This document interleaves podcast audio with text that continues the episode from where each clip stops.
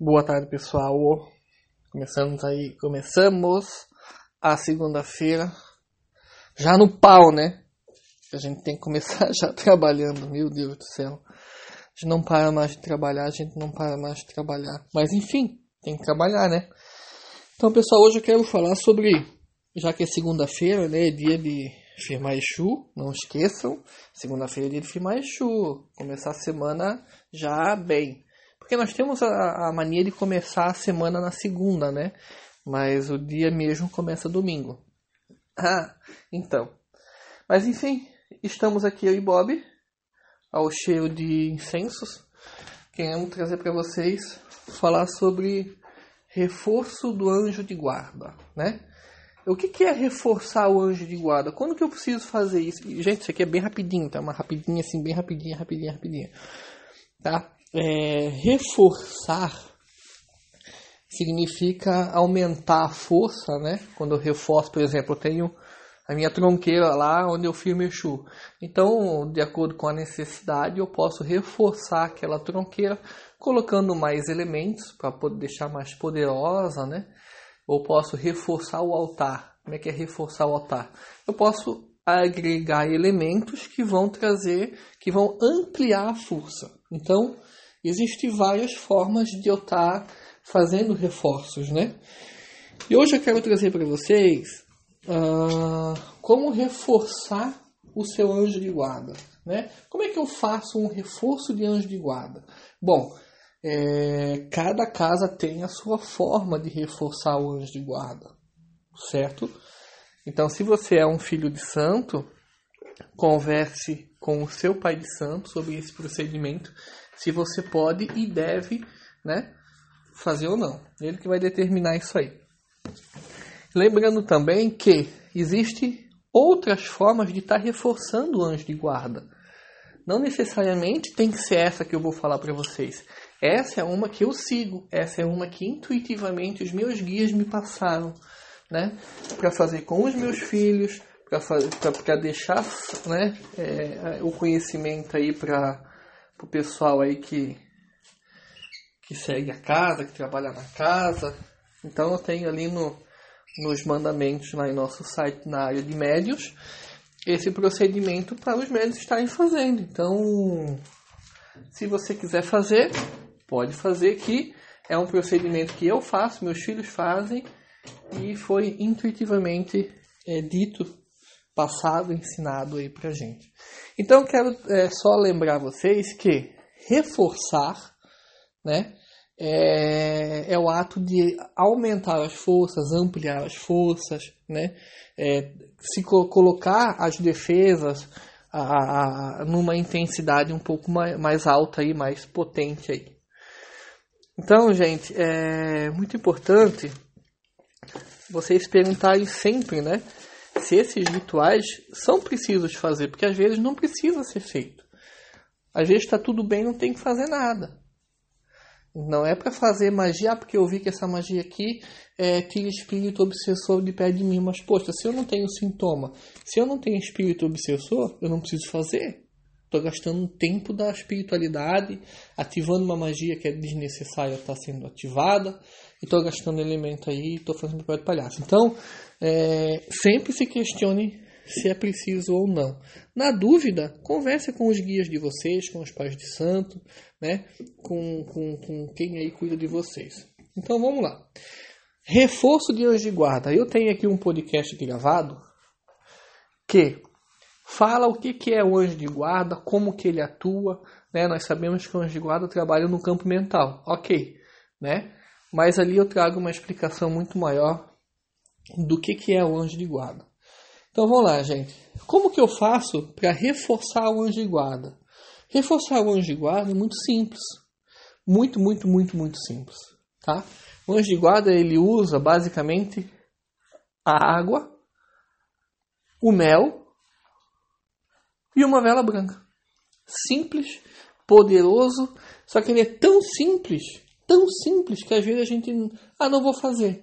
Aí depois dá um pau desgraçado porque não fez. Então, se eu sei que hoje guarda atua no meu campo mental e se eu tô mentalmente desequilibrado, toda a minha vida vai estar. Tá. eu não incorporo direito, eu não trabalho direito, eu não produzo direito, eu não me relaciono com as pessoas direito. Então, o campo mental, é, para mim, é um pilar da nossa vida. Que se, se romper, se trincar, cai tudo.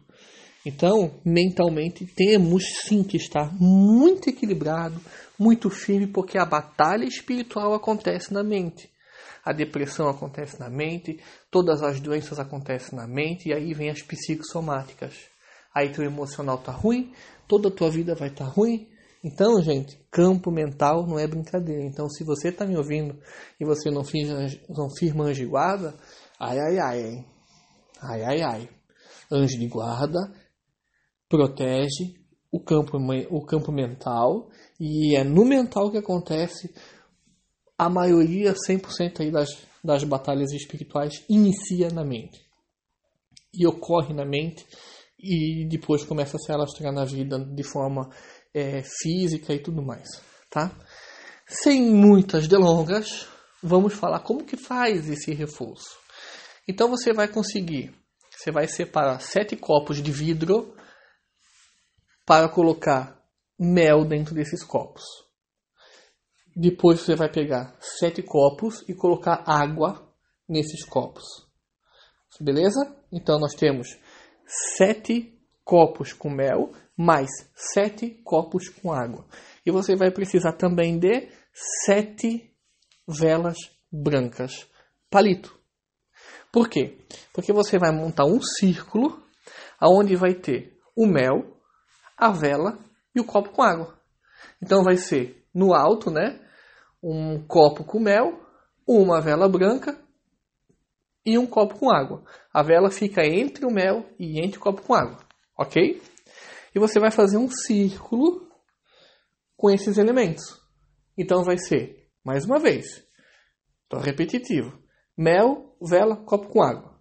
Depois, mel, vela, copo com água. Depois, mel, vela, copo com água, até fechar o círculo. Um círculo, Bob, aonde você pode sentar dentro. Ou um círculo tamanho que você pode deitar dentro. Explico por quê. Porque após você acender as velas desse círculo, você vai dentro desse círculo espalmar as mãos em pé e vai clamar ao anjo de guarda que esses elementos sejam ativos como um reforço. Que esses elementos sejam usados para proteger seu campo mental. Então você vai invocar as forças do seu anjo de guarda para que ele proteja toda a sua estrutura mental, toda a sua forma de pensamento. Né? É, na Bíblia a gente já ouviu falar que o inimigo, o inimigo, ele lança dardos inflamáveis em você. Então o que, que ele faz? Ele lança pensamentos. Então muitas vezes você está lá é, é, angustiado, mas essa angústia nasceu de um pensamento aleatório que caiu na tua cabeça. Ele não caiu do nada na tua cabeça. Colocaram isso. E como é que é colocado? As trevas, os inimigos, os espíritos negativos fazem isso com você. Então, quando você, você vai fazer isso quando você está tribulado, você vai fazer isso quando você tá tudo bem, mas você quer potencializar ainda mais, né? Trazer uma amplitude para o teu anjo de guarda. Nós sabemos que as entidades, os guias, os orixás, eles usam aquilo que nós oferecemos para eles. Então eles pegam toda aquela oferenda, aquela firmeza, aquela magia, aqueles elementos e transformam em energia para a gente. Eles usam isso ali, né? Então, por exemplo, uma maçã é uma maçã. Mas quando você ativa ela energeticamente, a espiritualidade usa aquela energia para alguma coisa. Assim é o anjo de guarda, queridos. Então, bens, homens e meninas aí, fazendo esse ciclo, você fez a ativação. Volta a dizer, lá no meu podcast tem a função da água, a função do mel, a função da vela. E ainda trago também como fazer a ativação. Tá? Então você tem todo esse círculo aí no chão. Se você fez, ativou, o que, que você vai fazer? Você vai permanecer no mínimo 15 minutos dentro desse círculo. É um círculo mágico. Então toda essa ação vai cair sobre você. Vai ter movimento, vai ter força, vai ter potência em você. Então eu sugiro que no mínimo você fica 15 minutos ali sentado. Se você tiver espaço e puder fazer um círculo, então você vai fazer um círculo, você pode deitar dentro. Então, se você vai deitar dentro ou vai sentar, você pode colocar um, um, pano branco embaixo para você não pegar friagem. É, essa é a função do pano, tá? Para você deitar e não pegar friagem, né? Então você deita ali. É claro, né, gente? Se é um procedimento feito pelo terreiro, é usado é usado a esteira, a esteira é ritualística, então ela tem um significado, a palha, né, tudo mais. As toalhas no terreiro entram nos mistérios da, da, dos panos, então tudo isso tem uma função. Mas você nesse ritual não vai usar uma esteira. Você vai usar um pano, esse pano é para te deixar confortável, para não te deixar doente pegando friagem aí. É só isso, tá, gente? Só para deixar bem claro. Então você permanece dentro desse círculo para que toda essa ação fique em você. Meu, Daniel, posso ficar até a vela acabar? É o recomendável. É o recomendável. Quando a vela acabar, você sai dali de dentro. Tá? Gente, ritual é ritual. É isso aí. Não tem o que fazer.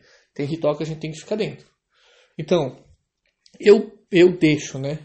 Eu, eu não sou muito engessado assim. Ó.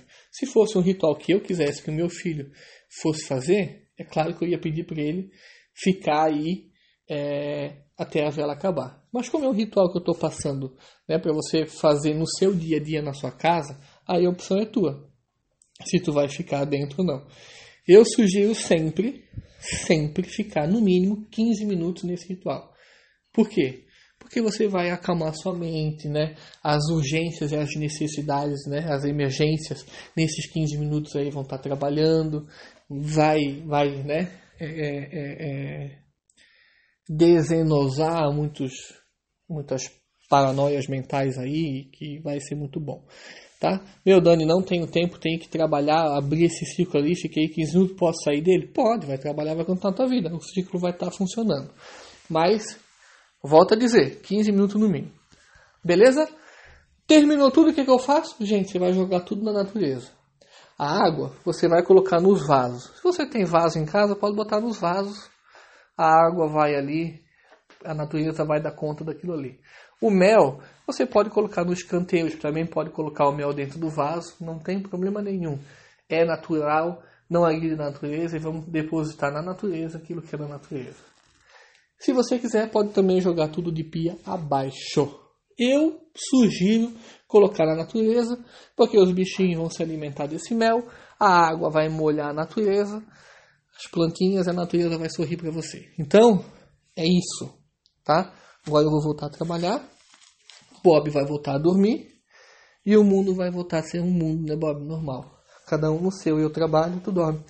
Então, gente, façam esse esse ritual aí do anjo guarda meu, Dani, minha vida tá normal, qual é a periodicidade que eu tenho que fazer isso? Cara, faz isso a cada uma vez, a cada três meses. Tá, tá de ótimo tamanho. Dani, meu, tô muito tribulado, tenho muito altos e baixos. Cara, faz sempre que teu coração mandar. É um ritual poderoso, um ritual de paz, de amor aí. E isso é um pouquinho do amor próprio, né? A gente separar um dia para cuidar da gente. Então, gente, beijo a todos. Tamo junto.